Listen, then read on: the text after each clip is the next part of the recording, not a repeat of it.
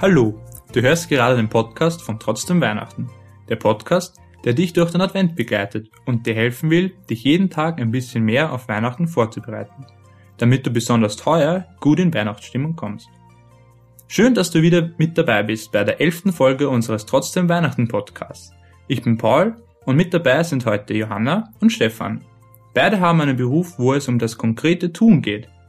Bevor wir loslegen, mach's dir gemütlich oder geh raus zum Spazieren und lass dich von unseren Worten begleiten. Jeder kennt es. Man sitzt zu Hause auf dem Sofa oder liegt im Bett und verdrödelt seine Zeit. Man schlägt einfach die Zeit tot. Mir geht es dann oft so, dass im letzten Winkel meines Kopfes manchmal eine Stimme auftaucht, die meint, tu was, mach was, jetzt, nicht morgen oder in ein paar Tagen, sondern einfach jetzt. Genau das ist heute unser Thema. Und genau deswegen sind Johanna und Stefan da. Wenn ich euch das erzähle mit der Stimme, wie denkt ihr darüber? Könnt ihr leicht etwas beginnen? Oder seid ihr so wie ich einfach einer, der stundenlang sich davor drückt, anzufangen?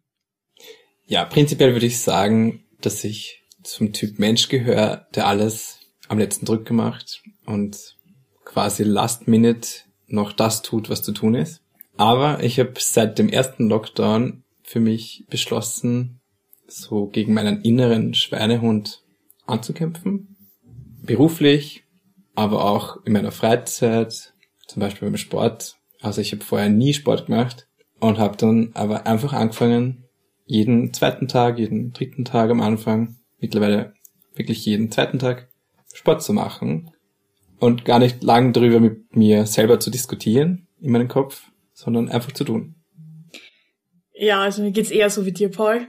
Ich, sitz, ich liege auch oft im Bett und denke mir, eigentlich sollte ich irgendwas machen, aber was mache ich nur? Und für mich, also ich brauche immer irgendeinen Funken, irgendwas, wo mir denke, boah, cool, ja, ich mag, mag jetzt auch was machen, aber ich brauche irgendwas, irgendeine kurze Inspiration von außen. Und wenn es nur ist, dass dass ich den Kaffee rieche in der Früh, dass ich aufstehe oder so. Also ich brauche irgendwo irgendeine Kleinigkeit, die mir quasi einen Arschtritt gibt und mich auf die Beine holt. Okay, das heißt, ihr seid beide sehr ähnlich, dass man lange braucht, um etwas anzufangen. Aber glaubt ihr, dass man das lernen kann oder dass man einfach entweder so, wie ihr es gesagt habt, dass man der Typ ist, dass man es entweder macht oder dass man es halt nicht macht? Kann man das trainieren oder weiß ich nicht? Ich glaube schon, dass man es trainieren kann.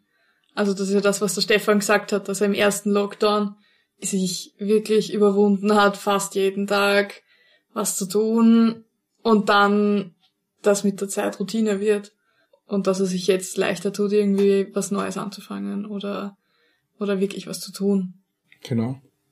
Also ich glaube, dass viel innere Einstellung ist, man jetzt wirklich mit sich diskutiert und dieser Stimme, die sagt, tu was, nicht so ganz nachgeben will, sondern so dieser bequemen Stimme, die sagt, aber du warst eh schon zu fleißig oder könnte mal eine Pause. Warum willst du das jetzt tun? Es ist viel gemütlicher im Bett. Das heißt, man kann so etwas lernen oder sich antrainieren. Und mir geht's dann oft so, dass ich halt dann wenn ich weiß, dass ich was tu, tun sollte, eigentlich irgendwas mache, was mega unnötiges ist.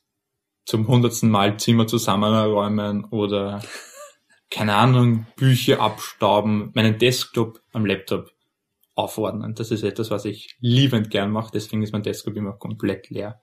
Ähm, ist es nicht viel intelligenter, wenn man sich irgendwie so überlegt, so eine To-Do-Liste hat oder so Punkte, was man, was so intelligent ist, was man macht. Keine Ahnung, ob man jetzt backt oder sich sozial engagieren soll oder so Punkte hat, die man macht, wenn man genau in so einer Situation ist. Ja, also mir persönlich helfen To-Do-Listen. Ich habe früher auch oft, wie ich noch in der Schule war und lernen habe müssen, habe ich dann auf einmal angefangen, mein Zimmer zusammenräumen, was eh schon längst überfällig war, aber dann kommt eben dieses Aufschieben von dem, was eigentlich wichtig ist. Und man macht halt eine andere Sache, die vielleicht auch wichtig ist, aber in dem Moment nicht so wichtig wäre wie etwas anderes. Und jetzt schreibe ich wirklich manchmal To-Do-Listen, wenn ich mehr Sachen gleichzeitig in meinem Kopf habe.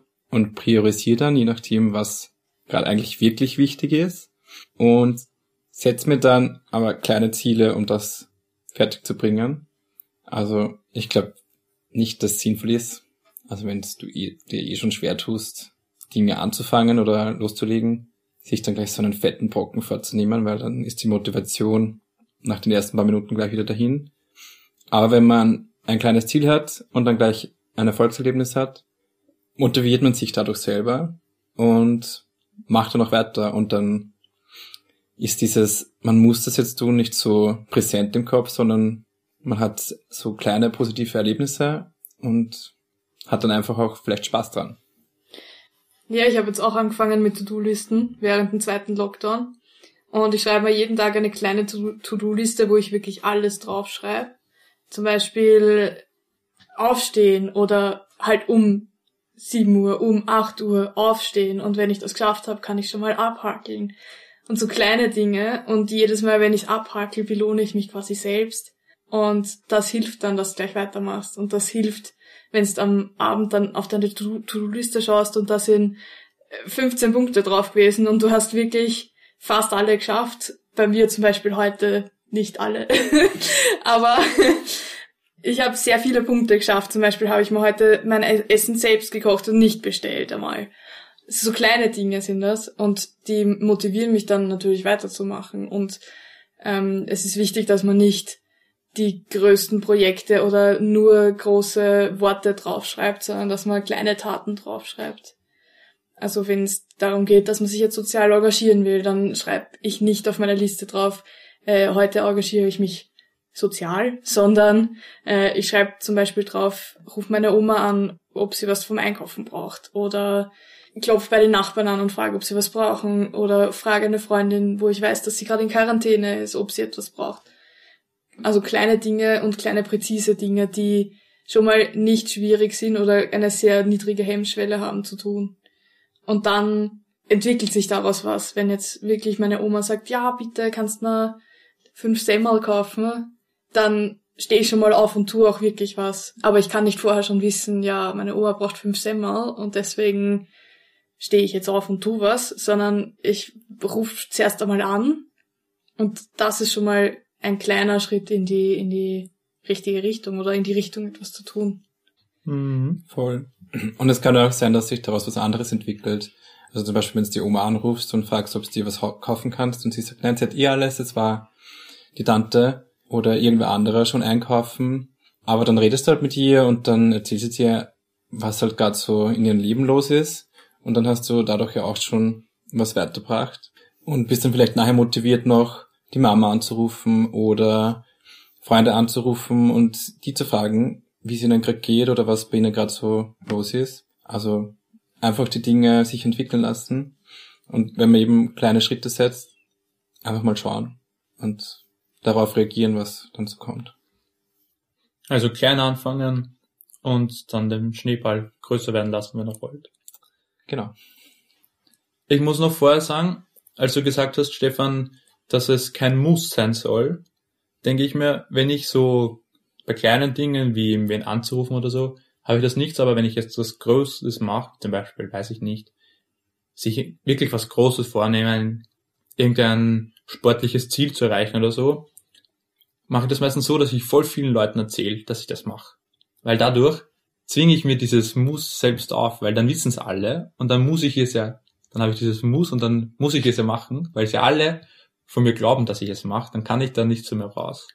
Und irgendwie ist das auch dann so dieses, vielleicht bin ich da nicht alleine, weil ich dadurch, dass ich das vielleicht dann zehn Leuten erzähle, dass ich jetzt voll sportlich werde und jeden Tag trainieren gehe oder was, und dann kommt dann dazu, hey, ich mache das auch bald, wollen wir nicht gemeinsam was machen oder so.